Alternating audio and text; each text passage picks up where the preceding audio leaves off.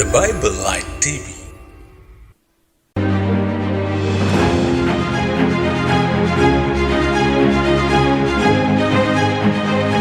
God who sees ministries வழங்கும்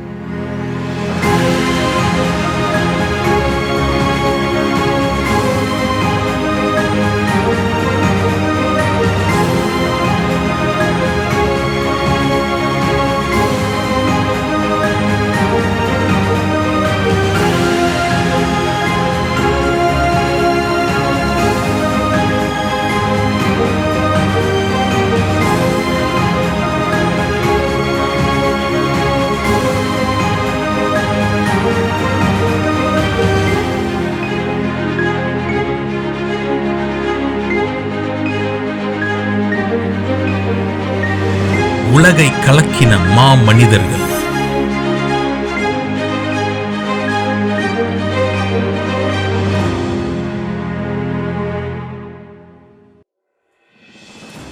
Graham stains ஆஸ்திரேலியாவின் Queensland மாநிலத்தில் உள்ள பாம்ஸ்வுட்டின் சன்ஷைன் கடற்கரை புறநகர் பகுதியில் ஆயிரத்தி தொள்ளாயிரத்தி நாற்பத்தி ஒன்றாம் வருடம் ஜனவரி மாதம் பதினெட்டாம் தேதி பிறந்தார்.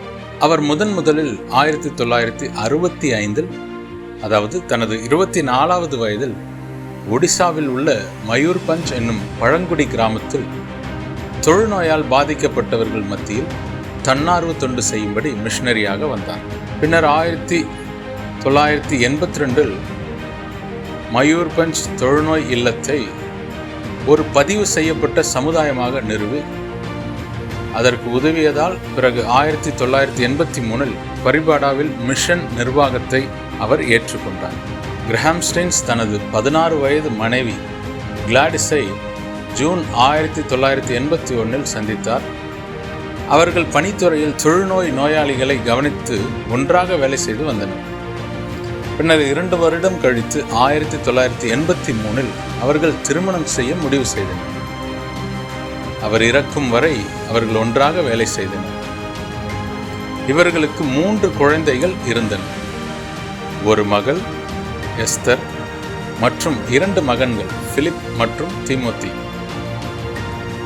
அவர் தன் பணியை செய்கிற வேளையில் பரிசுத்த வேதாகமத்தின் ஒரு பகுதியை ஹோ மொழியின் மொழிபெயர்ப்பிலும் முழு புதிய ஏற்பாட்டின் பிரதியை சரிபார்ப்பதிலும் உதவியாக இருந்தார். எனினும் தொழுநோயாளிகளுக்கான அவரது ஊழியத்தில் அவரது முக்கிய கவனம் இருந்தது. அவரால் ஒடிய மொழியை சரளமாக பேசவும் முடியும் என்று சொல்லப்பட்டது. மேலும் அவர் அந்த கிராமத்தில் உள்ள எல்லா நோயாளிகளுக்கிடையே மிகவும் பிரபலமாக இருந்தார். இது தவிர அவர் கயிறு மற்றும் சபாய்ப்புல் மற்றும் மர இலைகளிலிருந்து மக்களுக்கு பாய்கள் மற்றும் கூடைகளை எப்படி செய்வதென்று கற்றுக் கொடுத்தார் என்று அவரை குறித்து சொல்லப்படுகிறது. ஆயிரத்தி தொள்ளாயிரத்தி தொண்ணூத்தி ஒன்பதாம் ஆண்டு ஜனவரி இருபத்தி ரெண்டு அன்று ஸ்ட்ரெயின்ஸ் மனோகர்பூரில் ஒரு காட்டு முகாமில் கலந்து கொண்டார். இது ஆண்டுதோறும் அந்த பகுதியில் உள்ள கிறிஸ்தவர்களுக்கான ஒரு மாநாடு.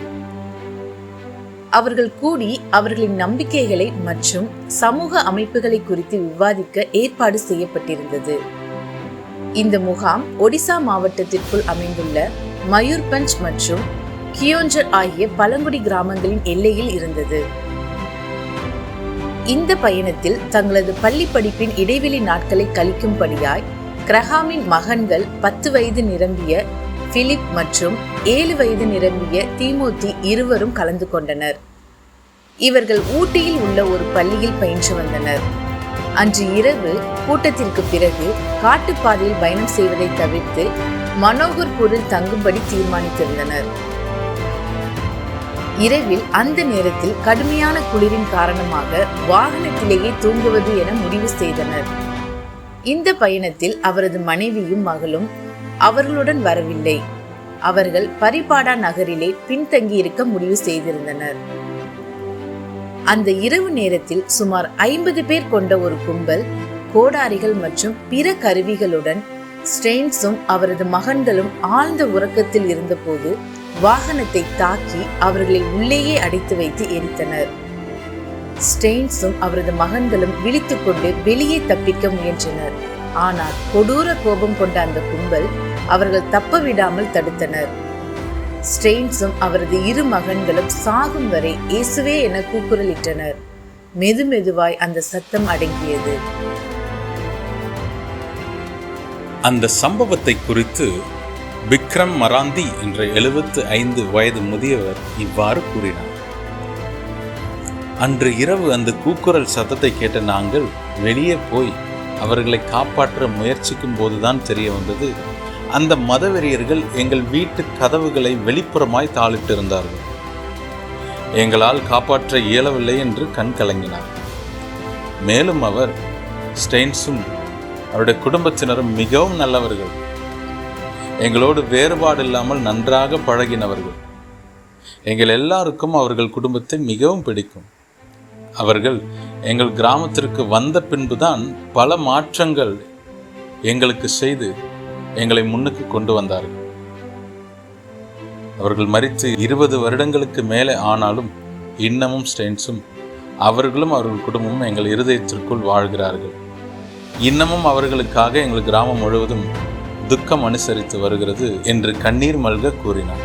அவரது கணவர் மற்றும் இரண்டு மகன்களின் மரணம் குறித்த ஆணையத்தின் முன் அவருடைய மனைவி அளித்த வாக்குமூலத்தில் இவ்வாறு கூறினார் கடவுள் எப்பொழுதும் எனக்கு வழிகாட்டவும் கிரஹாமின் வேலையை நிறைவேற்றவும் எனக்கு உதவுவார். அவர் எப்போதும் என்னுடன் இருக்கிறார் என்றார். என் கணவர் கிரஹாம் மற்றும் என் இரண்டு குழந்தைகளின் மரணத்திற்கு காரணமான நபர்களை தண்டிப்பது என் மனதிலிருந்து வெகு தொலைவில் உள்ளது. ஆனால் அவர்கள் மனம் திரும்பி சீர்திருத்தப்படுவார்கள் என்பது எனது விருப்பமும் நம்பிக்கையும் ஆகும் என்றார். ஆஸ்திரேலியாவுக்கு திரும்புவதற்கு பதிலாக கிளாடிஸும் அவருடைய மகள் எஸ்தரும் கிளாடிஸும் அவருடைய கணவரும் பதினைந்து வருடங்களாக தொழில்நோயாளிகளுக்கு சேவை செய்த இந்தியாவிலேயே தங்க முடிவு செய்தனர். எங்களை நேசிக்கும் மற்றும் நம்பும் மக்களை என்னால் விட்டுவிட முடியாது. இந்திய மக்கள் மற்றும் அவர்களின் சகிப்புத்தன்மையின் மீது அதிக மரியாதை எனக்கு உள்ளது என்றார். கிளாடிஸ் ஸ்டெயின்ஸ் மற்றும் அவரது மகள் எஸ்தர் ஆஸ்திரேலியாவிற்கு சென்று விட்டார்கள் ஆனால் அவ்வப்போது கிளாடிஸ் அவர்கள் ஒடிசாவிற்கு வந்து தொழுநோயாளிகளின் இருப்பிடத்தை கண்காணித்து வருகின்றார். இதுவரை அங்கே ஐம்பதாயிரத்துக்கும் மேலான தொழுநோயாளிகளுக்கு வைத்தியம் பார்க்கப்பட்டுள்ளது. இப்போதும் அங்கே டாக்டர் நர்ஸ் மற்றும் தொழுநோயாளிகளை சுத்தம் செய்வதற்கான ஆட்கள் என பலர் வேலை செய்து வருகின்றனர். கிளாடிஸ் ஸ்ட்ரெயின்ஸ் அவர்களின் சிறப்பம்சம் என்னவெனில் கடைசியாக தன் கணவரையும் குழந்தைகளையும் கொன்ற அந்த கொடியவர்களை மன்னித்ததே ஆகும். எங்கோ வசதி வாய்ப்போடு பிறந்த அவர்கள் இந்தியாவின் மீதும் ஒடிசா ஜனங்களின் மீதும் மனதுருக்கம் கொண்டு தங்களுக்குரிய எல்லாவற்றையும் விட்டு விட்டு வந்து ஆண்டவருடைய நாமத்து நிமித்தம் அந்த தொழுநோயாளிகளை தொட்டு சுத்தம் செய்து அவர்களுக்கு வைத்தியம் செய்து அந்த ஜனங்களின் வாழ்க்கை முன்னேற்றத்திற்காக பல காரியங்களை செய்தும் கயவர்களால் கொல்லப்பட்டு அதையும் பொருட்படுத்தாமல் அவர்களை மன்னித்து இன்னும் அந்த ஜனத்திற்காக நிற்கிறார்கள் கிளாடிஸ் ஸ்டெயின்ஸ் மற்றும் எஸ்தர் அவர்கள். இவர்களைப் போல நாமும் கிறிஸ்துவின் பணியில் தியாகம் செய்ய ஆயத்தமா? நமது ஜிடபிள்யூஎஸ் மீடியாவின் தயாரிப்பின் மற்றொரு புதிய உதயமாக த பைபிள் லைட் டிவி என்கிற புதிய யூடியூப் சேனல் நாம் துவங்கியுள்ளோம். நீங்கள் இதை சப்ஸ்கிரைப் செய்து மற்றவர்களுக்கும் பகிர்ந்து கொள்ளுங்கள். இந்த சேனலில் பிரத்யேகமாக நமது உலகை கலக்கின மாமனிதர்கள் நிகழ்ச்சியும் மற்றும் வேதாகம சம்பந்தப்பட்ட பயிற்சிகள் வேத வினா போட்டிகள் சிறப்பு பாடல்கள் என இன்னும் புதிய நிகழ்ச்சிகளை இதை வெளியிட விரும்புகிறோம். எனவே இதை மற்றவர்களுக்கு பகிர்ந்து கொண்டு நீங்களும் ஆசீர்வதிக்கப்படுங்கள். ஆமாம்